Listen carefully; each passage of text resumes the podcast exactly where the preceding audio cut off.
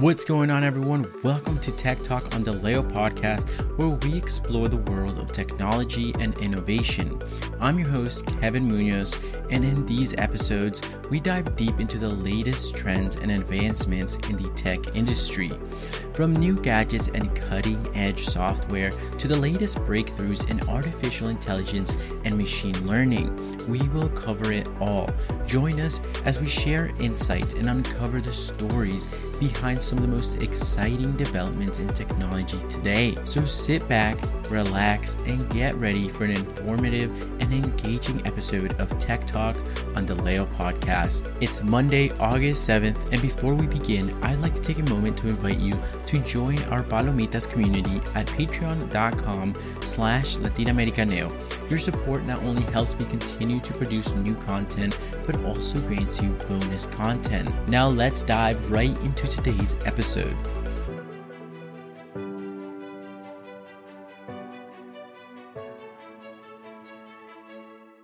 First up, we bring you groundbreaking results from the Swedish mammography screening with artificial intelligence trial, where researchers explore the potential of artificial intelligence in breast cancer screening.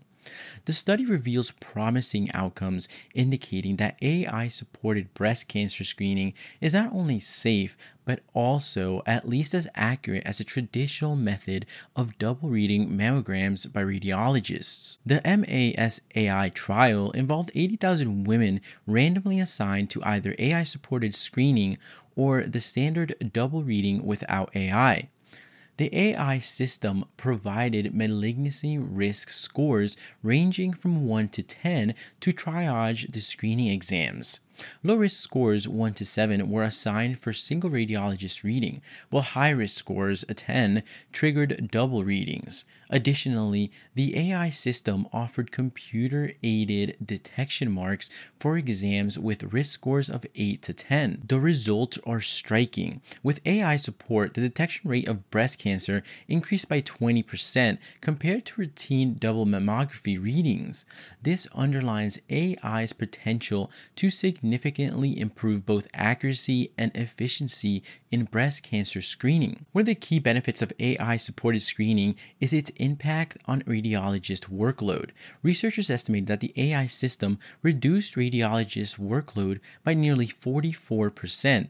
Assuming a radiologist can read 50 mammograms per hour, those using AI would need 4.6 fewer months to read over 46,000 screening exams compared to their counterparts in in the control group. While the findings are promising, lead author Kristina Lang of Lund University urges caution. The current results are not sufficient on their own to confirm AI's readiness for widespread implementation in mammography screening. More research is needed to evaluate its implications on patient outcomes, including the potential to detect interval cancers that may be missed by traditional screening. Additionally, an editorial accompanying the study raises concerns about overdiagnosis diagnosis and overdetection of indolent lesions with AI supported screening.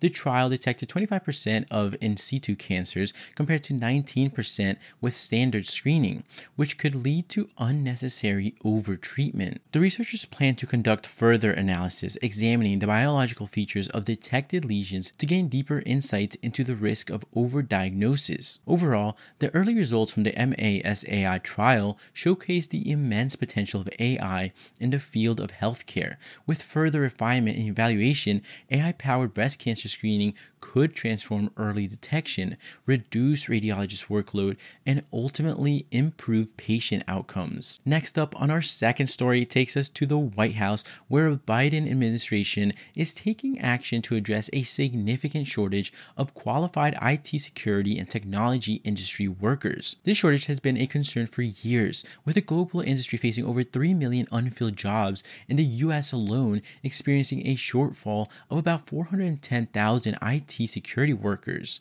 The lack of skilled professionals in this field poses a risk to both national and economic security. But fear not, the White House has unveiled a comprehensive plan to close this massive cyber skills gap.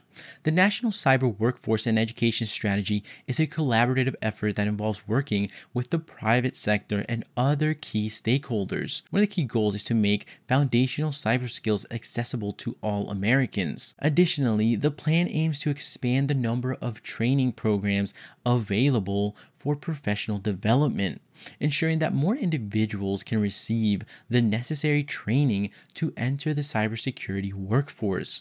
Moreover, the administration is committed to fostering a more diverse workforce by addressing the underrepresentation of women and people of color in the industry. The tech industry has been grappling with increased rates of burnout due to a surge in cyber attacks, including ransomware and other malicious activities. The situation demands urgent action, and the White House is stepping up to that challenge. In collaboration with leading technology companies, foundations, and other stakeholders, the White House has garnered commitments to accelerate the training of IT security and technology professionals. Some companies have already pledged support for this cause. Google, for instance, committed $20 million to help train thousands of students through a partnership with the Consortium of Cybersecurity Clinics. Microsoft is also doing its part, partnering with various organizations to train and recruit people into the cybersecurity workforce by 2025.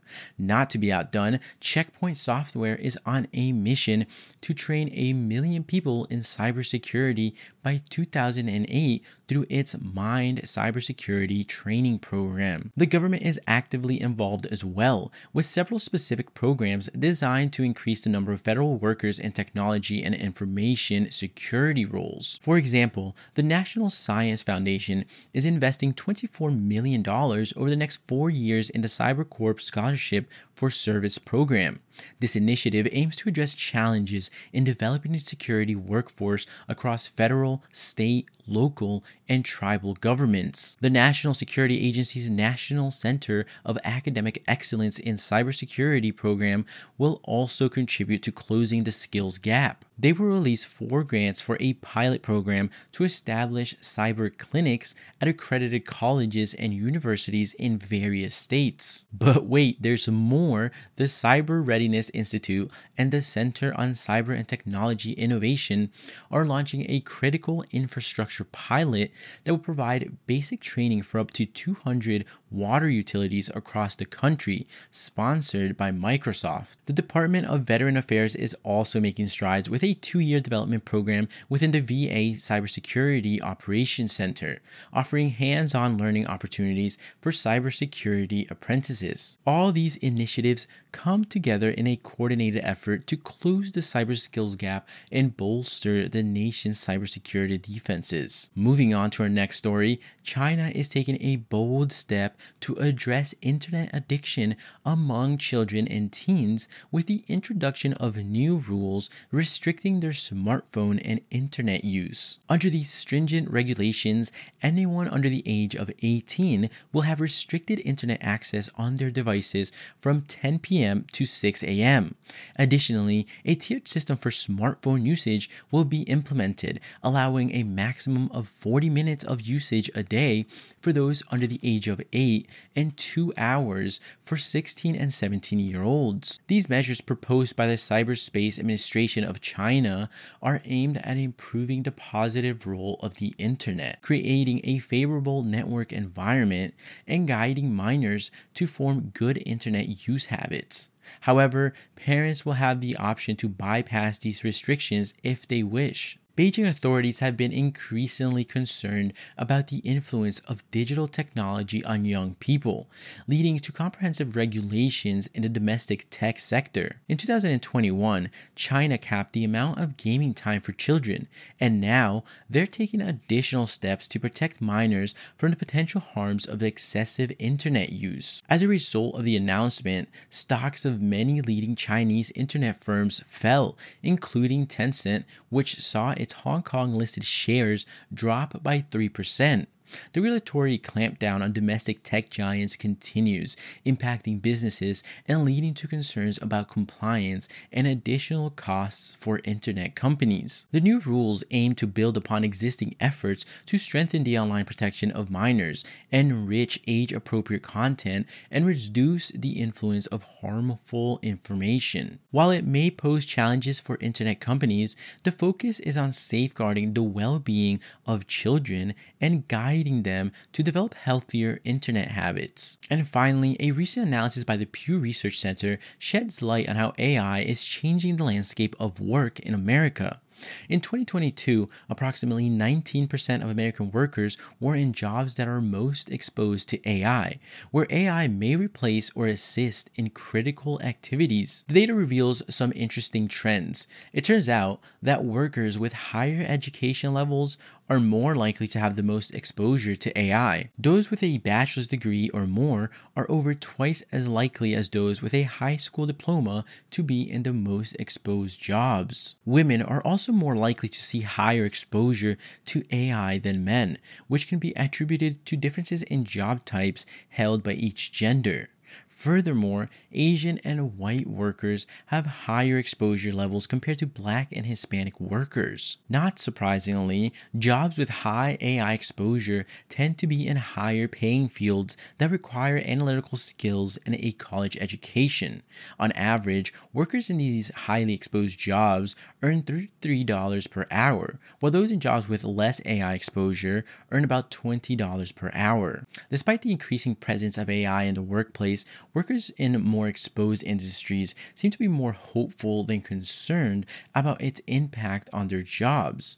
A recent Pew survey showed that many workers in information and technology, for example, believe AI will help them more than hurt them personally. However, the study doesn't focus on whether exposure to AI will lead to job losses or gains. It's clear that AI is here to stay and its influence on various industries will continue to evolve. Now, you might be wondering which jobs are more exposed to AI. It all depends on the tasks involved. Some activities like repairing equipment have low exposure to AI, while others, such as data analysis, have a higher degree of exposure. It's essential essential to note that AI is designed to mimic cognitive functions primarily impacting white collar jobs, but it's not just about AI's influence. We also have to consider AI enabled machines and robots that can perform physical tasks. Recent evidence suggests that industrial robots may impact employment and wages. One thing is clear AI is a game changer and it's reshaping the world of work as we know it. The challenge is to adapt and find ways to harness the potential of AI while ensuring a positive impact on the job market. And that's all for today on the Leo podcast. I hope you enjoyed it and learned something new. If you did, please leave us a rating and a review on your favorite podcast app. And don't forget to subscribe so you don't miss any future episodes. And as always, feel free to send me a voicemail through my website, latinamericaneo.org, by simply clicking on the purple send voicemail pop up and just start recording your thoughts or any interesting topic that you would like to see covered, and I might just feature it on the next episode. And for those of you on Patreon, I will see you there. Otherwise, I'll see you all in next week's episode. Thank you for listening to today's episode. If you enjoyed it, please share it with a family or a friend and rate it five stars on Apple Podcasts and Spotify. It helps tremendously in order to bring more awareness and educational resources to our community. For more information and to stay up to date with what I'm doing, you can follow me on Instagram at Latinamericaneo. And if you need more information and resources, you can visit my website, latinamericaneo.org. I'm Kevin Munoz. This has been the Leo Podcast, and I'll see you next time.